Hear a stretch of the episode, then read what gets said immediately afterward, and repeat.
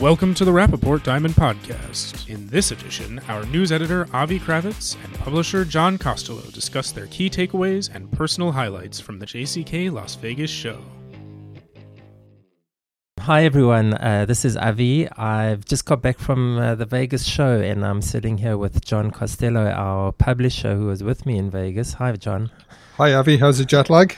Uh, well, it's a bit of a struggle, I won't lie. But um, what did they say? It's a, a, day for every hour. So I've got to think nine, nine days left until um, we get back to normal. But um, it's certainly good to, to get, get back into a routine, a normal routine at least, and, uh, and, and, sort of um, look back at the show and, and, and with the wisdom of hindsight um, gain some perspective of what we learned in, in Vegas this year. Um, how how was the show for you? Look, I, I think I it's always great to go out and meet people, um, no matter how much you can conduct business or relationships within the industry behind email or telephone or, or Skype or whatever it may be. Actually, meeting people on the ground and talking to them and, and, and seeing the industry in action is, is always a pleasure. Um, so that was very rewarding. Um, I, I, think the show overall was a, a, little disappointing for the diamond industry. Some people did very well, some people not so well, and some people in the in, in the mid ground. But I think footfall was a little bit light.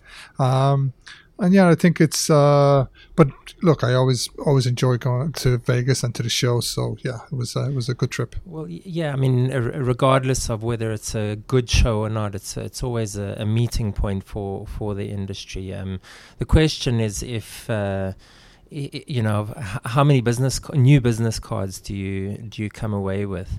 Um, and uh, you know, speaking to people at the show, it wasn't even less so this year about making actual sales. Um, at least in the Diamond um, Pavilion, which was, I think, our focus um, in in the re- in in the research that we did um, was less about actual transactions and more about networking and marketing and sort of um, strengthening those uh, ties that you have with the American client.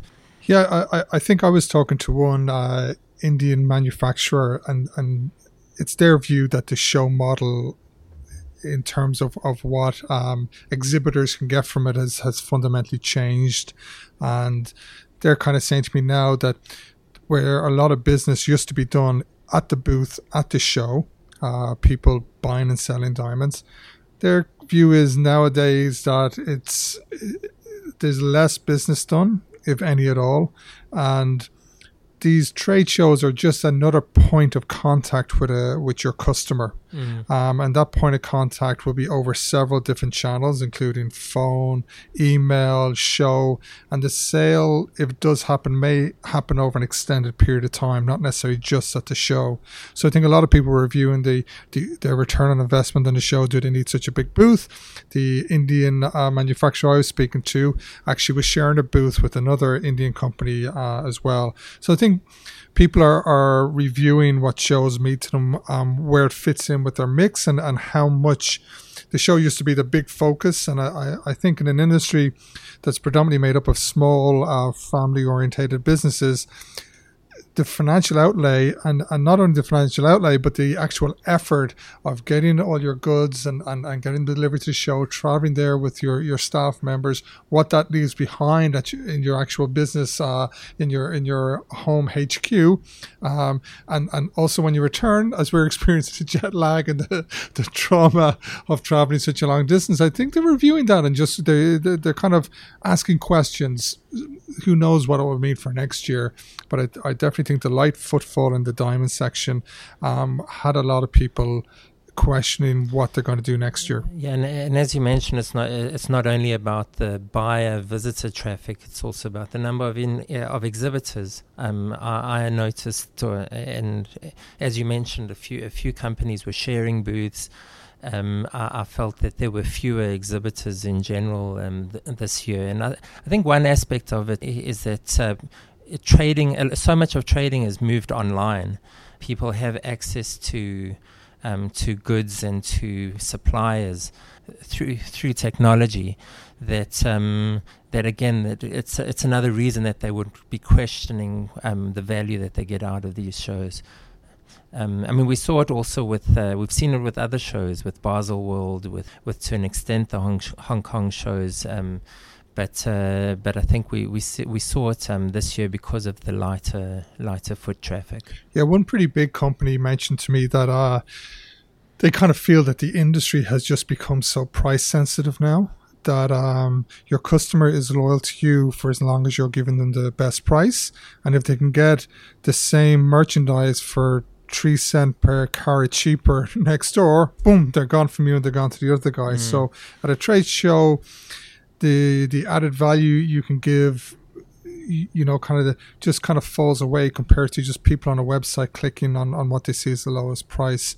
One thing that I did see in the show was definitely the guys um, who were involved in the technology side, um, whether that's uh, synthetic testing, whether it's companies like Sarine, they seem to attract an awful lot of attention. And I think technology has become such a big thing in an industry that has for many decades shunned it. Um, I, I, I, saw them doing quite a bit of business uh, uh, as well. So it was interesting. I think there was pockets of success in the in the show, but I think overall the diamond sector um, in the large maybe struggled and didn't have such a, a mm. great show. Well, I, I agree with the with that technological angle, um, and it's not only amongst the tech providers like Sarine and uh, and, and, others, um, but the manufacturers. I think you you're seeing the, the diamond manufacturers are using technology to showcase an added value that they can they can provide their suppliers. Um, so, for, uh, as an example, the, uh, you know, Ritani, which is a, a, a jewelry uh, jewelry wholesaler, launched its new virtual sh- shelf technology at the show, mm-hmm. where it's basically a platform and an app that uh, retailers can use to show um, inventory through technology in their store, so they don't have to physically hold their their inventory. So we're seeing more of the that type of technology um, being marketed at least to to retailers. Yeah, it's, it's interesting because the amount of times I saw a technological. Uh, version of the story of a diamond, whether it be from mine to market or how it's cut, and it's interesting that it's still in its infancy. I didn't see anything that was like wow, but you can definitely see an awful lot of the manufacturers and they're they're trying to tell that story to the mm. consumer. And again, I think a, a, lot of, a lot of this is to you know counter against synthetics, whose story of origin isn't so sexy and cool. Um, but it it was amazing the the the multitude of versions of, of that story through technology. Um, and it's, it's, going to be interesting to see how that evolves and, and succeeds. Yeah, well, and they're doing it at some some cost as well. One of the one interesting conversation that um, that I had with with a, a rather sizable Indian manufacturer who.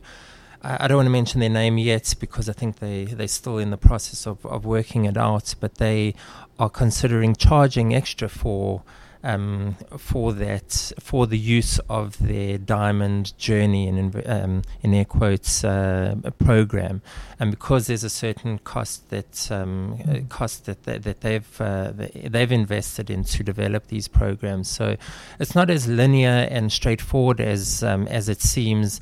People are betting that um, that this will be a um, this is the direction that the market is is moving in, and and and we're seeing on multiple levels that manufacturers and jewelry wholesalers are trying to sort of woo retailers in with uh, not just with their goods but with the service that they can provide, which you know which is largely through technology. Mm-hmm. But one thing uh, that was really uh, evident and, and prevalent at the show was the synthetics. I think synthetic uh, diamonds definitely came of age at this show, and I think it was a, a, a looming uh, shadow definitely on, on, the, the natural industry um, that has its its worries about the the, the, the category.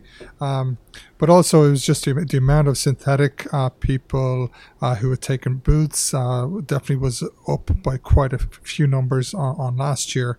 Uh, and I, I, think it really captured the imagination of conversations. And, uh, you know, definitely we had Martin Rapaport's uh, breakfast talk which uh, really made the headlines in the industry and had had people in the industry talking a lot. And you could see the feedback he was getting from the audience there, which mm. was very strong when he announced that RapNet, uh, through its um, its poll of members, uh, overwhelmingly said they did not want synthetics on RapNet, did not want a synthetics price list, and really wanted to form a, a natural diamond industry body. Like that was getting woos and claps and cheers in the audience when he announced that. So it's a it's kind of uh, you're either with us or against us when it comes to synthetics. Uh. Well, it, it's it's an emotional topic for the for the trade, and it's um it's it's definitely dominated headlines in the last year. It was only a year ago that Lightbox was um, w- was launched, and we've seen we've seen how the industry has.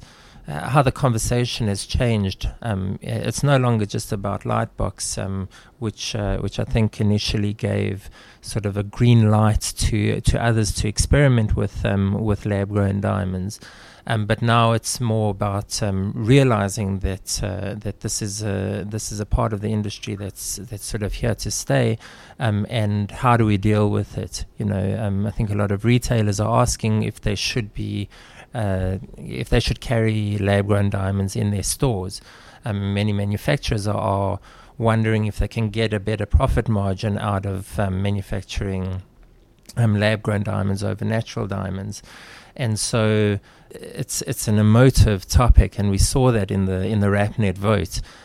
I, I think uh, the the audience at the show was uh, was kind of behind this uh, this move not to. They really f- you felt that there was they, they viewed it as a threat, um, and so um, and that we need to defend uh, defend the industry from uh, we'll, we'll see how see how it evolves. I think um, the the key to to this um, this issue is differentiation, and um, I think there is some encouraging uh, signs that there is a greater differentiation and um, and less of a negative angle between the two. You know, I think a lot of the synthetics growers are shying away from um, using that, uh, you know, cl- the claim that uh, that lab-grown diamonds are more sustainable and, and ethically sourced than um, than natural diamonds because they realize it's got there's no real basis for that. Yeah, I think that's one thing that um, we've seen. Uh, I, I, I, suppose we've seen the natural diamond industry better uh, understand and confront the the lab grown diamond um, producers. And as you said, those two key things that you know the lab grown diamonds are saying, oh, we're more ethical and we're more green, environmentally friendly.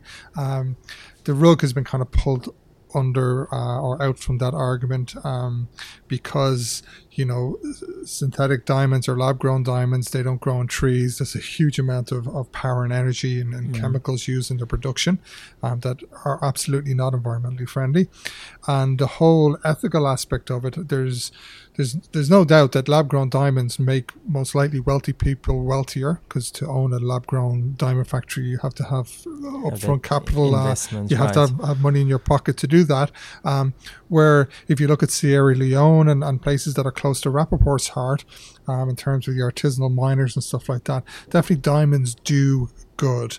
Um, there are exceptions to that for sure, and we have a lot of work to do to clean our industry up. But there's no doubt there are there are there are millions of people that have very little alternative to earn a living and a livelihood apart from natural diamonds and artisanal mm. mining. Um, so that message is coming out very strong, and, and it's very important that retailers are able to say that. At the end of the day, the consumer is going to going to decide. And I think one thing that Martin was saying very strongly at the breakfast is we have a battle to keep the natural diamond as the the the, the the key part of the engagement ring uh, story. And if we lose that, and that suddenly gets out, outpaced by synthetic diamonds, then our industry is in big trouble. So I, I, I think at least having a level playing field, you know, uh, synthetic diamonds are, are they're better price. Um, and if you just want something sparkly, you know, knock yourself out. But the the thing that consumers need to be told is the truth. You know, it's a lie that they're more ethical. It's a lie that they're environmentally friendly. And as Martin pointed out, you know, what store value do these uh, synthetic diamonds have. Do you know what I mean? If you have a customer that spends thirty thousand dollars or even ten thousand dollars with you, and two years later they go to try to get it appraised or go to sell it, and they're getting an absolute fraction of, of that value, and they come back to you how prepared are they for that kind of loss, or, or do Mm. they even see synthetic diamonds as a store value in any way, shape, and form? And I think that that story will evolve, and we'll get to know it. But um. One of the points that he, he made it in, in his breakfast um, speech was that um, there should be a clear disclosure that um, uh, from the retailer's part when they're selling to um, to cons- synthetics to consumers that um, that diamond may lose value um, over time because um, because it lacks the rarity rarity aspect of it. But but you touched on uh, on the point of um, of diamonds doing good, and th- and that was a really really strong theme that I picked up at the at the show this year. There were countless um, seminars and and speeches and companies that were um, trying to tell that story um, in a more effective way, which I think was very encouraging. Um, it, it started with uh, with Botswana President uh, Masisi, who um, addressed who who gave the opening address to. To uh, for the JCK show, and and his wife uh, uh, gave a speech at the Forevermark breakfast. Um, she was a um, uh, she she worked for Debswana at um, at some point and really told the diamond story and um, and how how it affected her life on a personal level, which was very um, very effective and uh, an effective story and and touching one. Um, but the president. Um, really outlined uh, outlined very um, eloquently how um, how how diamonds have um, uh, made an impact on his country. And that extends to other countries, like you mentioned, um, Sierra Leone in the artisanal mining sector. And what's encouraging about um, about uh, the, the, show, I think, is that the in, the industry re- really recognizes that this is a story we need to tell, and that's where, um, all, you know, all these provenance and source verification programs um, come in. So, so we, we saw quite a few announcements at the show. Um, Alrosa um, un- unveiling their uh, their, their provenance um, program for diamonds that uh, are polished by Alrosa which um, we we could have a separate podcast probably on on that um, on that announcement. Um, Tracer, the the the De Beers initiative is um, the Tracer blockchain is expanding now and getting ready to to incorporate the the wider trade. So so there's definitely things that are happening on the ground in that in, in that sense. Yeah, there's, there's, no doubt about it. And I think from my own perspective, uh, questions that I asked regarding uh, source verification and and uh, verification of origin last year to the likes of Alrosa and to the likes of De Beers, was, I was kind of fobbed off, and oh, consumers aren't really interested in that. It's 180 degrees different this year. People, the the the manufacturers, the miners, everyone is on source verification, and they know it's a consumer-led demand, and uh, it was the big theme. And it's funny that you mentioned blockchain. It was quite funny where blockchain was, I suppose, the big thing of of uh, JCK 2018 this year it was very much uh, a side thing. It was, it was a side thing. It was true. really like source verification. It's powered by blockchain, but it's source verification. Right. And blockchain just, I suppose, got put in its place that it's it's a technology that's as good as the information you put in. As Martin Rapaport is famous for saying, uh, "Put garbage in, put garbage out." Yeah. And uh, that's true of blockchain uh, also. So blockchain was really down the rung of important things and announcements in JCK this year, where last year was all blockchain, blockchain, blockchain. So it's good that the industry is putting it blockchain in, in context, which is very good. Yeah, that's a, that's a good point that uh, that I didn't. Sometimes you make them, John. I try, I try. Um, that I hadn't I hadn't thought of it um, earlier, but it was definitely a sort of understated and, and more sub- subdued, and, and people realize I think that it's not about the technology in this case. Uh, the technology enables the story.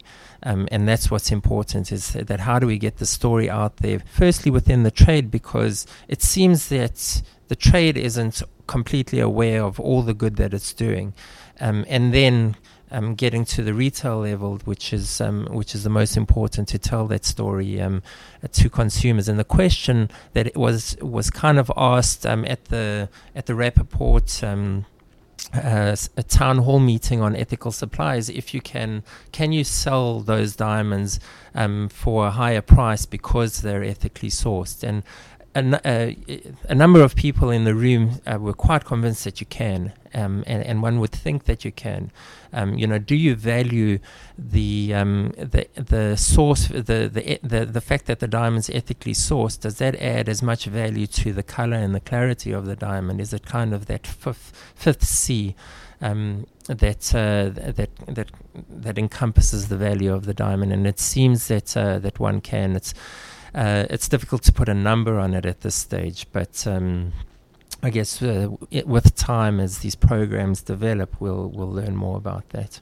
Yeah, one other interesting aspect was the the kind of um, the realization I think in the industry that marriage isn't what it wa- was uh, in times past in terms of uh, uh, the institution that everyone kind of uh, levitated towards um, in their relationships and, and, and that, you know, love affairs, marriages, relationships aren't a, a, fairy tale. We all live happily ever after, that there's the rough and the smooth. And it's interesting that for, Forevermark, um, and I, I spoke with them, a wonderful team. They've done an awful lot of market research into this and and they're moving away from the traditional notion of, of, of marriage and, and moving towards more um, you know they call their collection uh, the engagement and commitment collection.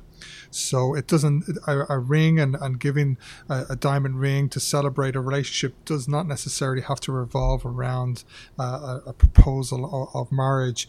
And they're really open and, and believe the industry has to be open to a, a new form of relationships that that is a rainbow and, and I use rainbow quite specifically from from uh, men and men to women and men and women and women and, and, and also whether people are married married or in just a long-term commitment or, or whatever that flavor of relationship can be. Because they were very much uh, when I spoke with them I sat with Martin Rapaport in the meeting and they very much believed Martin's assessment of, of the natural diamond engagement ring or commitment ring or whatever we want to call it if we lose that as an industry we're, we're really in a in a difficult position so they believe that this campaign can can actively engage the modern uh, millennial and, and Gen Z uh, audience and, and, and how their relationships are, are playing out and not the the industry traditional notion of, of marriage. Mm. Um, yeah, I mean, I I, um, I spoke to a number of the of um, suppliers of bridal um, at the show, and um, and they almost unanimously sort, uh, made that observation that um, that bridal as a category has been has been on a downtrend.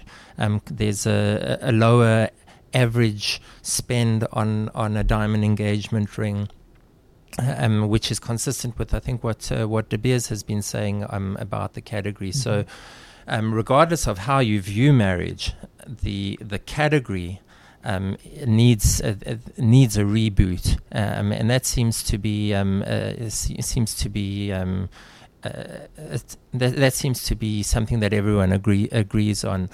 to an extent, I think there's been some it's been neglected in some way over the last few years. You know, there's been a, rightly so a, strong focus on female self purchases um, as a as a marketing um, as a as a fo- as a marketing focus for the industry. And now um, with Forevermark, they they've decided to to to switch the focus back to bridal. And it's not only Forevermark. Um, Tiffany um, Tiffany launched a, a new collection, a, a new bridal um, and engagement ring design um, for the first time in many years um, earlier this year, um, and uh, and a few other uh, other brands are are looking at bridal um, in a in a, in a renewed way to boost the category. I think that's a positive. There were there were many positives from the show. You know, we we uh, we kind of looked around and saw that the, the, the foot traffic was uh, was lower, that it was lighter, and um, and people weren't making as many sales as they may have in, in previous years. But that's more a reflection, I think, of um, well, it's a reflection a of the state of the diamond industry is going through a tough um, period um, in 2019. Um, and it's a, it's a sta- it's a reflection of how people are f- are approaching um, trade shows as well.